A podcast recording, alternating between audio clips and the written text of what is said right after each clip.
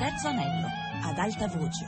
Massimo Popolizio legge Il maestro e Margherita di Mikhail Bulgakov.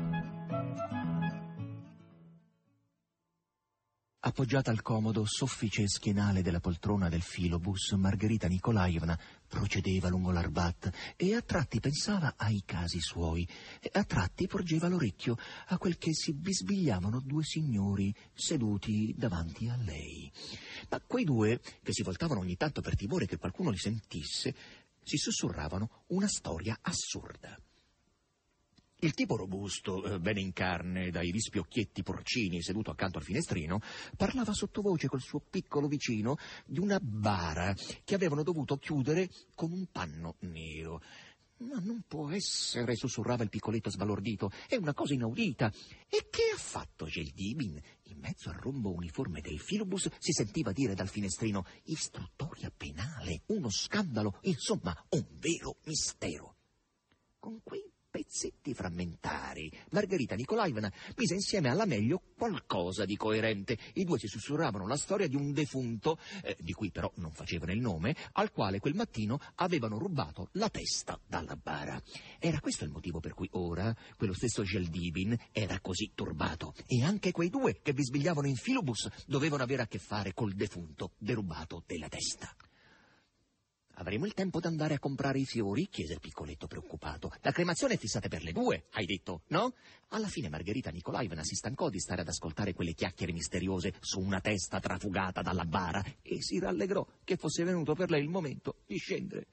Pochi minuti dopo essa sedeva già su una panchina sotto il muro del Cremlino, in un posto dal quale poteva vedere il maneggio. Margherita socchiudeva gli occhi al sole smagliante, ripensava al sogno della notte, ricordava che esattamente un anno prima, giorno per giorno e ora per ora, essa sedeva su quella stessa panchina vicino a lui.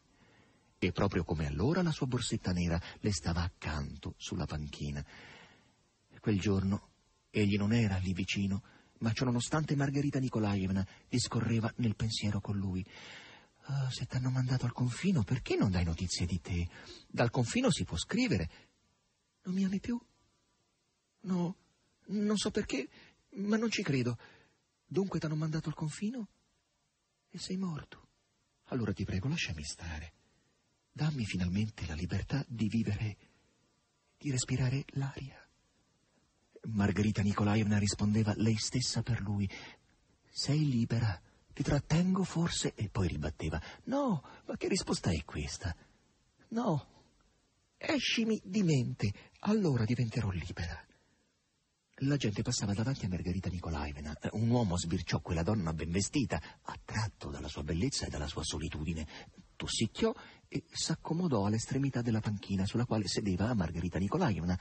Fattosi coraggio, egli cominciò a dire: «Indiscutibilmente fa bel tempo oggi». Ma Margherita gli diede un'occhiata così cupa che egli si alzò e se ne andò. «Eccoti un esempio», disse mentalmente Margherita a colui che la possedeva. «Perché in fondo ho cacciato via quell'uomo? Mi annoio, e in quel Don Giovanni non c'era nulla di brutto, eccetto forse quella stupida parola indiscutibilmente. Perché siedo come un barbagianni sola sotto il muro? Perché sono esclusa dalla vita?»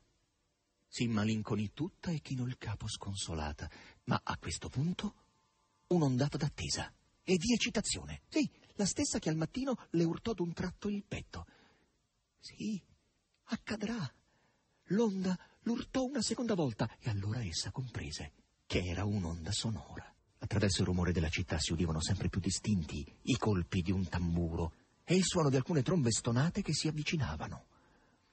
Apparve per primo un poliziotto a cavallo che andava al passo lungo la cancellata del giardino e dietro di lui altri 3 a piedi. Poi un autocarro con la banda che avanzava lentamente e più lontano procedeva adagio un autofurgone funebre aperto, nuovo di zecca, e sopra di esso una bara coperta di corone e agli angoli della piattaforma 4 persone in piedi, 3 uomini e una donna. Anche da lontano Margherita poteva notare che le persone che stavano nell'autofurgone funebre e accompagnavano il defunto nel suo ultimo viaggio avevano delle facce stranamente sconcertate. Questo valeva soprattutto per la signora in piedi, lì nell'angolo posteriore sinistro del furgone. Sembrava che qualche segreto piccante gonfiasse dall'interno le guance di questa signora, già di per sé paffute, e che nei suoi occhietti, sepolti nel grasso, brillassero piccole luci equivoche. Si aveva l'impressione che, da un momento all'altro, la signora, non potendo più resistere, avrebbe ammiccato, accennando al defunto, e avrebbe detto: «S'è mai visto nulla di simile? Un vero mistero!»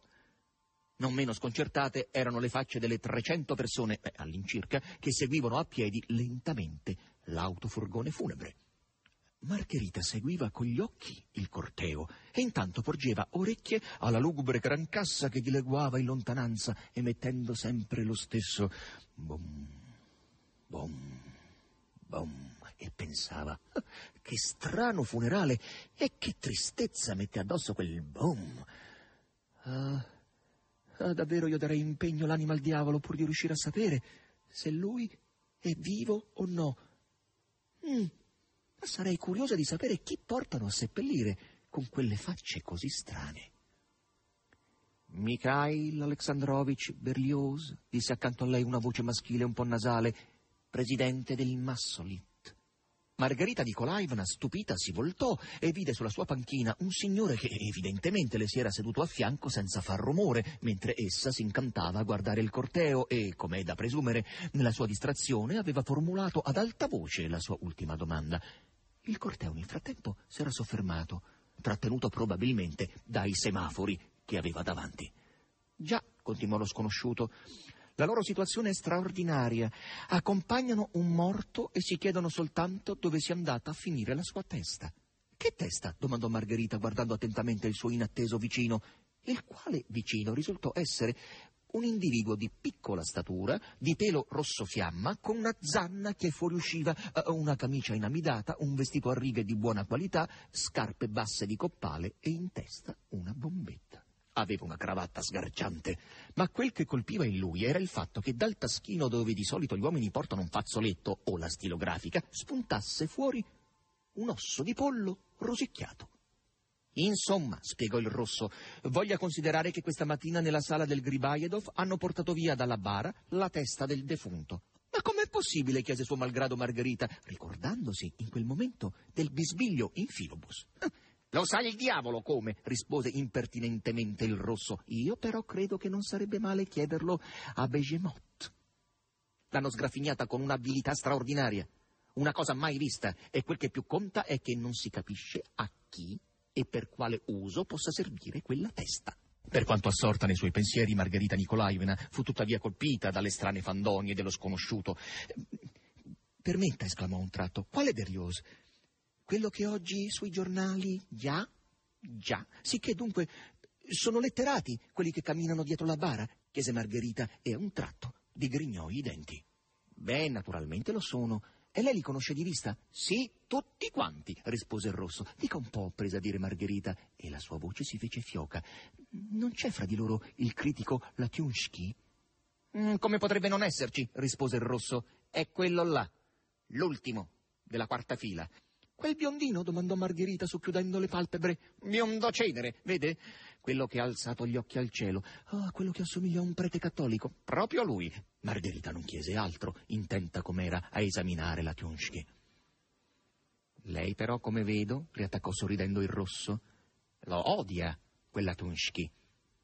«Ce n'è ancora un altro che odio», rispose Margherita fra i denti, «ma non è interessante parlarne». Il corteo intanto era passato e dietro di esso cominciavano a sfilare delle automobili, per lo più vuote. «Certo, ha ragione. Che c'è di interessante in questo, Margherita Nikolaevna?» Ah, Margherita si stupì. «Lei mi conosce?» E invece di rispondere, il rosso si tolse la bombetta e la riacchiappò al volo. «Un vero ceffo da malandrino», pensò Margherita, guardando con attenzione il suo interlocutore occasionale. «Io però non la conosco», disse seccamente Margherita. «E come potrebbe conoscermi? Invece io sono stato mandato da lei per un affaruccio». Margherita impallidì e si scostò. Bisogna cominciare subito da questo, disse, e non far tante chiacchiere a proposito di una testa tagliata. Lei mi vuole arrestare? Ah, nemmeno per sogno, esclamò il Rosso. Ma le pare? Quando si attacca a discorso con qualcuno è soltanto per arrestarlo? Secondo lei no, semplicemente un affaruccio da proporle. Non ci capisco niente, che affare? Il Rosso si guardò attorno e disse misteriosamente: mi hanno mandato a invitarla in casa di qualcuno per questa sera. Cosa va farneticando? In casa di chi? Di un illustrissimo straniero, disse significativamente il Rosso, strizzando gli occhi. Margherita andò su tutte le furie. È spuntata una nuova razza, quella del ruffiano di strada, disse, alzandosi per andarsene. Ecco quel che si guadagna ad accettare certi incarichi, esclamò il Rosso, offeso, e brontolò dietro le spalle di Margherita che se ne andava. Stupida! Ma scalzone! Replicò lei, voltandosi, e subito dopo udì dietro di sé la voce del Rosso. Le tenebre venute dal Mediterraneo copriranno la città odiata dal procuratore. Scomparvero i ponti sospesi che univano il Tempio alla terribile Torre Antonia. Sparì Gerusalemme, la grande città, come se non fosse mai esistita. Così sparisca lei definitivamente col suo caderno bruciacchiato e la sua rosa secca. Lei che sta qui seduta da sola sulla panchina e lo supplica di lasciarla in libertà, di lasciare respirare l'aria, di uscirle dalla memoria. Sbiancandosi in viso, Margherita tornò verso la panchina. Il Rosso la guardava socchiudendo gli occhi.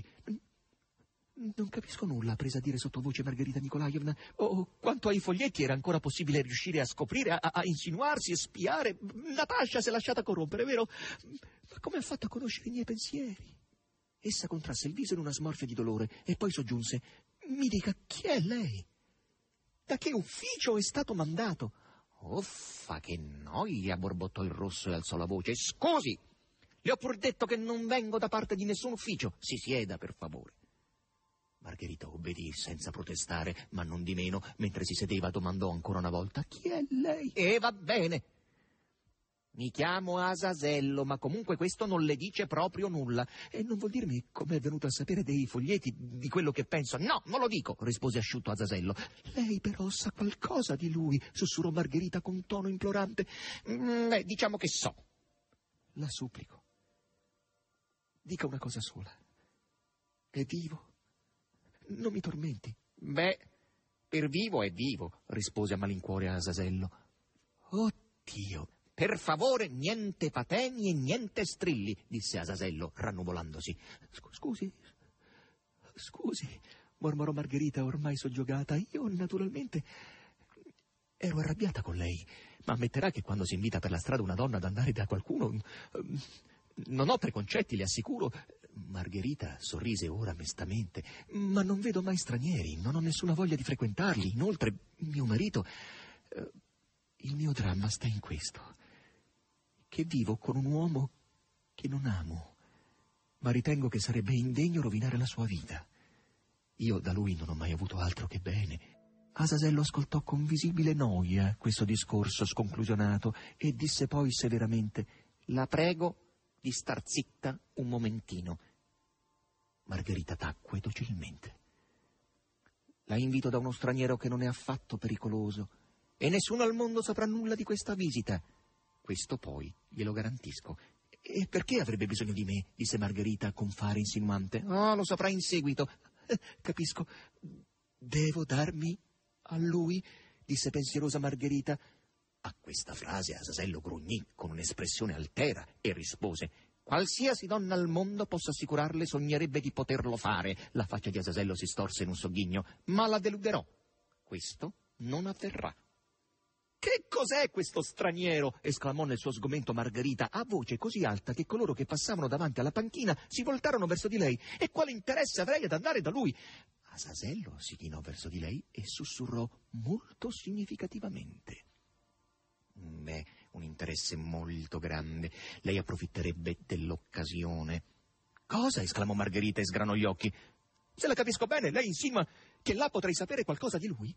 Azazello annuì col capo senza parlare.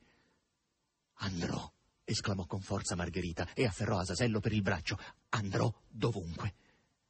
Azazello, sbuffando dal sollievo, si lasciò andare sullo schienale della panchina, coprendo con la schiena la parola Miura, che vi era incisa a grosse lettere, e disse ironicamente: che gente difficile queste donne! si ficcò le mani in tasca, allungò le gambe. Perché, ad esempio, hanno mandato me per questa faccenda? Fosse venuto Behemoth, lui ha tanto fascino. Margherita disse con un sorriso forzato e amaro: la smetta di mistificarmi e di tormentarmi con i suoi enigmi. Io sono un infelice e lei ne approfitta.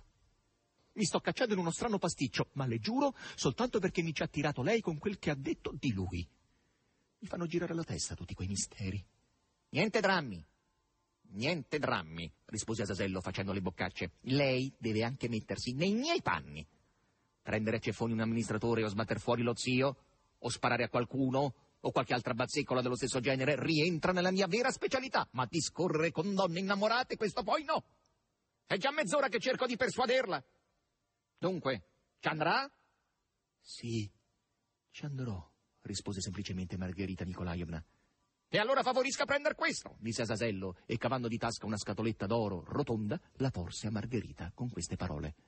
La nasconda però, se no i passanti guarderanno. Oh, le farà comodo, Margherita Nikolajevna. Negli ultimi 6 mesi lei è parecchio invecchiata dal dolore.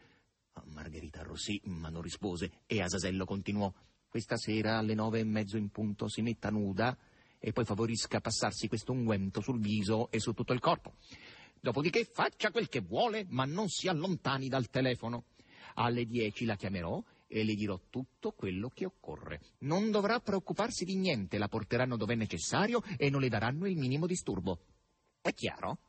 Margherita tacque per un po' e poi rispose: sì, è chiaro. Questo oggetto è di oro vero, si vede dal peso. Beh, pazienza, capisco benissimo che mi stanno corrompendo e trascinando in una losca faccenda che dovrò pagar caro. Ma come sarebbe a dire? Si infuriò quasi Azazello. Siamo da capo? No, aspetti, mi dia indietro la crema. Margherita strinse più forte la scatoletta in mano e proseguì: no, aspetti, io so a che cosa vado incontro, ma per lui sono pronta a tutto, perché non c'è più per me altra speranza al mondo. Ma una cosa le voglio dire: se lei mi rovina, dovrà vergognarsene, sì, vergognarsene, perché mi sarò rovinata per amore. E battendosi il petto, Margherita alzò gli occhi verso il sole. Me la ridia! Gridò Azazello infuriato. Me la ridia e vada tutto al diavolo! Mandino Behemoth! No! Esclamò Margherita facendo stupire i passanti. Sono pronta a tutto, sono pronta a eseguire la commedia del massaggio con l'unguento, sono pronta ad andare a casa del diavolo. Non gliela ridò! Oibò! Urlò un tratto Azazello e sbarrando gli occhi cominciò a indicare col dito la cancellata del giardino. Margherita si volse dalla parte che Azazello indicava, ma non scoperse nulla di particolare. Allora si voltò verso Azazello per farsi spiegare quell'incongruo oibò. Ma non c'era più nessuno per dare questa spiegazione. Il misterioso interlocutore di Margherita Nikolajevna era scomparso. Margherita ficcò la mano nella borsetta, dove prima di quel grido aveva riposto la scatoletta, e si accertò che ci fosse ancora. Allora, senza più pensare a nulla, scappò via di corsa dal giardino Aleksandrovski. Massimo Popolizio ha letto Il maestro e Margherita di Mikhail Bulgakov. Regia di Lorenzo Pavolini. Riduzione di Giovanni Piccioni, a cura di Fabiana Carobolante, con la collaborazione di Annalisa Gaudenzi. Il terzo anello @rai.it.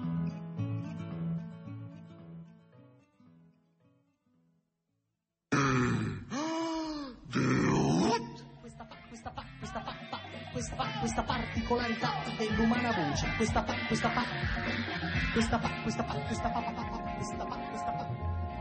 come Eritrea, tutta Nubia, come eri Eubea, tutta altovolta nella tua costa d'avorio, eri cantabrica. Cum, tum, cum, tum, cai, cum, e pi, cai, cai, cai, cai, e pi, cai, cai, cai, cai, e pi, cai, cai. Parole e musica in libertà con i Rapsodi. La stanza della musica, domani sera alle 22:30. A Radio 3 Suite. Imperdibile. Imperdibile.